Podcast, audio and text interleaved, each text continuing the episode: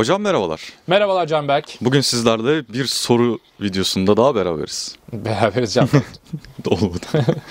Hocam merhabalar. Merhabalar Canberk. Bugün sorum tez borsası ile alakalı. Süper. Ne? Zaten tezde olduğumuzu nasıl anlayabiliriz abi? Arkamızda sarı konteyner varsa tezdeyiz demek. Evet. Nedir bu sarı sarı tez borsası? ya bu ne ya? Hocam merhabalar. Merhaba Canberk. Ne güzel girmiştik ya. Hocam merhabalar. Benim merhabalarımı önceden alıp buraya koyar mısın Canberk acaba? Senden rica etsem. Koy, koymayacağım hocam. Böyle Teşekkürler. kalacak. Böyle hepsini koy da herkes görsün. Bugünkü konumuz tez borsası ile alakalı. Evet tez borsası nedir ne değildir onu konuşacağız. Canberk ama sen beni oyalıyor musun acaba? Çünkü bu kadar uzun giriş yapamazlık yapmadın. Beni de bu sarkıtın altına koyun hocam güzel olacak diye sivri sivri. Acaba başka bir planım var mı diye düşünmeye başladım ben şu anda. Hayır hocam asla ve asla böyle planım yok. Teşekkürler Canberk. Peki niye bu sarkıtları kıralım da kafamda içeri girmesin dediğimde hocam yok yok dursun dedim. Hocam eğer videodayken düşerse böyle bir şey olur. Ha, aksiyon güzel olur. tamam. Para için her şey yapabiliriz. Evet. Evet, devam.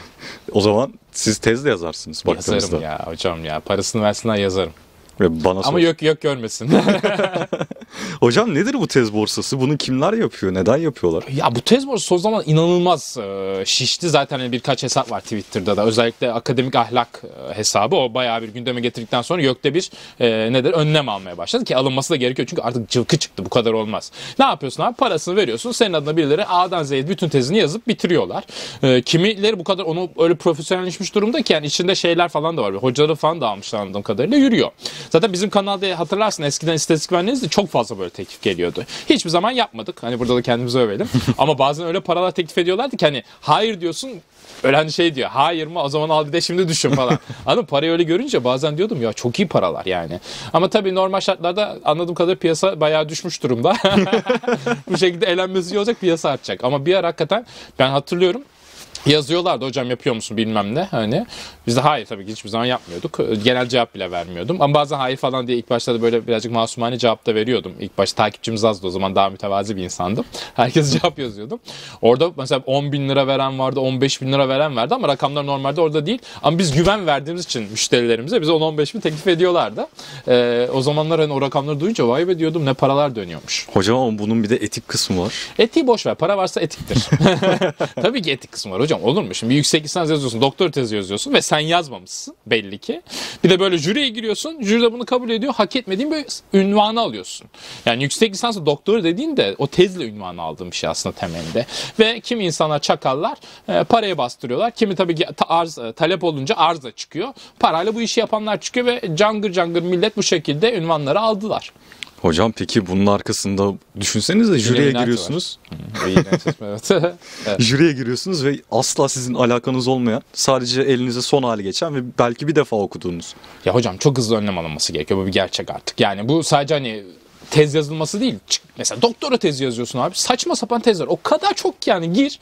Parayla yazılmasını geçtim. Parayla bir de onu parayı verip yazdıranlar var ama saçma sapan. Hiçbir anlamı olmayan tezler. Veriyoruz abi doktor ünvanı. Hani babamın malı değil ki herkes alıyor böyle dağıtıyor. Şş diye dağıtıyor. Bir de hani bu kriterlerde doktor öğrencisinin çok olması var. Yurt dışından doktor öğrencisi getirilmesi falan var. Herkes doldurmuş. Bir de herkes mezun ediyor. E dolayısıyla hocam ortada yani bu ünvanları almak için hani tezi dışarı yazdırdı, içeri yazdırdığının önüne de geçebilecek bir yol var aslında. Nedir o? Kalite bekleyeceksin. Yani belki mezun olmadan iyi bir yerden yayın çıkartmasını isteyeceksin. Birçok dünyadaki üniversite böyledir. E şimdi bunu getirirsen o parayla yaz, tez yazdırmanın önüne geçersin. Kim onu parayla yazabilir? Ya acayip uzun zamanını vermen gereken birisi. Parayla SSC'ye yapılabilecek tez yazan adam zaten SSC'ye yapar akademisyen olur. Niye parasıyla uğraşsın oranın? Ama işte hocam e, oralarda denetim olmayınca e, her türlü tezde geçer hale gelince jüriler de hani e, genel itibariyle öğrenci bile ne yaptığını anlatamadığı halde geçir hale düşünce maalesef e, olay da bu hale gelmiş oluyor. O zaman umarız en kısa zamanda bu tekrardan ya. Ne yapayım politik açıklama mı basın mensuplarına ya Allah aşkına. Umarım inşallah hepimizin beklentisi var. Şimdi hocam bu bir yerine. Şimdi bu her türlü kabul edilemez bir şey. Bu bir gerçek. Gök'ün önlem alması da çok iyi. Kimi Twitter hesapları da buradan hakikaten e, şey yapmak gerekiyor. Tebrik etmek gerekiyor. Onlar uğraştılar gündeme getirdiler. Ee, ama bizim piyasayı kısıttılar. Güzel olmadı. ama şimdi hocam şöyle bir gerçek var. Şöyle de bir kısım var. Bu bir yüzü. Burası kesinlikle hala ahlaksız olduğunu kabul ediyor ama şöyle bir taraf da var. Abi danışman hocaların kimi de hiçbir şey bilmiyor. Yani nasıl bak tezin nasıl yazılacağını bilmeyen danışman hocalar var. Dolayısıyla öğrencinin elinden tutamıyor. Öğrenci saçma sapan durumlara düşüyor. Bitirmek zorunda kalıyor. Bu tür yollara düşmek zorunda kalıyor. YÖK'ün buraya da denetlemesi gerekiyor. Yani hocalar acaba bu yeterlilikte mi? Kim hocalar gerçekten değil. Çok üzgünüm bunu söylemek açık açık konuşmak gerekiyor. Yani hoca dediğimiz insan o sıfatları da almış. Gerçekten bir tez nasıl yazılır, bir bilimsel makale nasıl hiçbir şey bilmiyor. Gerçekten bilmiyor. İnanamazsınız yani. E şimdi buna da veriyorsun tez öğrencisini. Hiçbir şeyde eğitim de alamamış üniversitede. Doğru araştırma yöntemleri dersi yok. Nicel analiz nedir, nitekim hiçbir şey öğretmemişiz. Sonra otur hadi tez yaz diyorsun öğrenciye de. O da afallıyor. Tabii ki saçmalamaya başlıyor. Allah'tan şimdiki zamanda bizim kanallarımız gibi önemli kanallar var. Yani tezin nasıl yazabileceğin belli oranda ulaşabilir ama hocam bütün suçu da öğrenciye atmak belli oranda bence haksızlık. Elbette ki bu doğru bir şey değil. Yanlış anlaşılması tezi parayla yazdırıp da sıfat almak nedir? Yani kabul edilebilir bir şey değil. Ama burada bu arz ve talebin neden ortaya çıktığını da düşünmemiz gerekiyor. Neden dünyanın bazı önde gelen ülkelerinde bu çıkmıyor? Yasaklandığı için değil. Hocam üniversite yetiştiriyor. Hocası belli oranda o kapasiteye sahip o da elinden tutuyor. Hoca da bir emek veriyor. Şimdi hoca emek verirken kendini de riske at- atacağını düşündüğünde o çocuğu denetlerse o çocuk da eşek gibi o tezi kendisi yazmak zorunda kalır. Kimse gidip uyduruk 2-3 pi- kuruşa piyasada yapan şeylere düşmez. Ama bizdeki sistem öyle değil ki. Hocanın umurunda değil. Hoca mail atıyor cevap yazmıyor. Hocadan randevu üstüne bakmıyor. Baksa da zaten hoca kendisi anlamıyor. Hocam ben şunu biliyorum ya giriyorsun jüriye. Hoca ne yaptığını bilmiyor öğrencisinin. Yazmış bir şey analiz yapmış. Bu analiz böyle mi yapılıyor hocam diyor. Ya hocam sen bilmeden bu adamı tez yazdıramazsın ki o zaman. Senin tez yazdırma yetkinliğin olmaması gerekiyor. Ama işte bizdeki sistemin bir de bu kısmı var. Yani madalyonun öteki yüzünü de görmek gerekiyor. Madalyonun tek yüzüne bakınca sorunu çözemeyiz. Hocam yine gerçekten tez borsası ve hocalarımızla alakalı güzel. Güzel değil çirkin bilgiler ama yani ama gerçekler bu hocam. Yani bu şunu anlıyorum. Bunlar hakikaten bu işi yapanlar mutlaka bir şekilde cezasını çekmeli. Bu işi yaptıranlar da belli oranda cezasını çekmeli. Bu bir gerçek. Ama bunun tek çözümü buraya yasaklamakla ibaret değil. Bir de bu tarafı var hocam.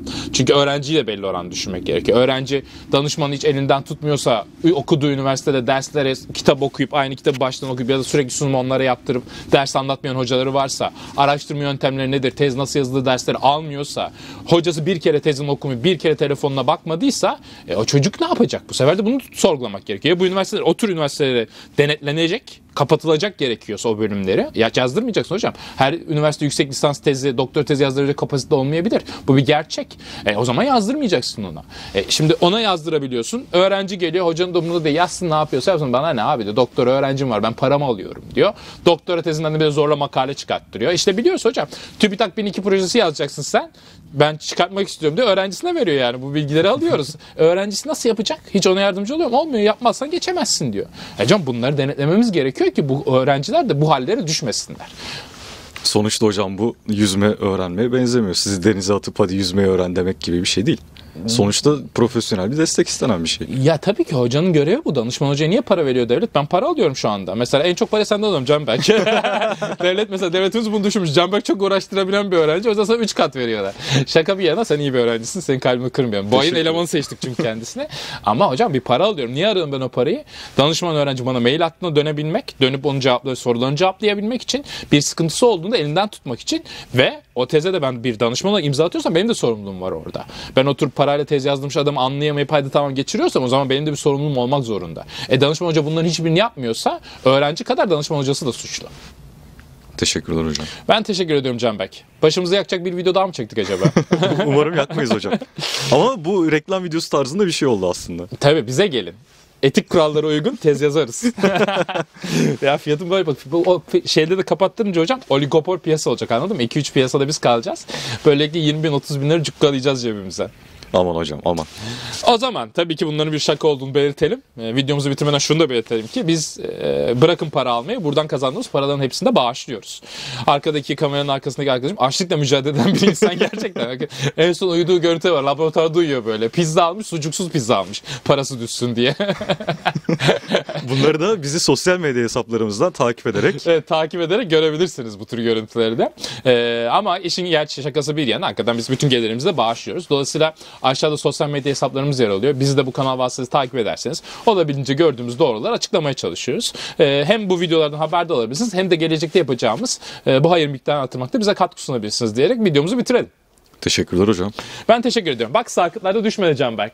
Bütün planların boşa gitti gördüğün gibi. Biz bu planları bozarız kardeşim haberin olsun.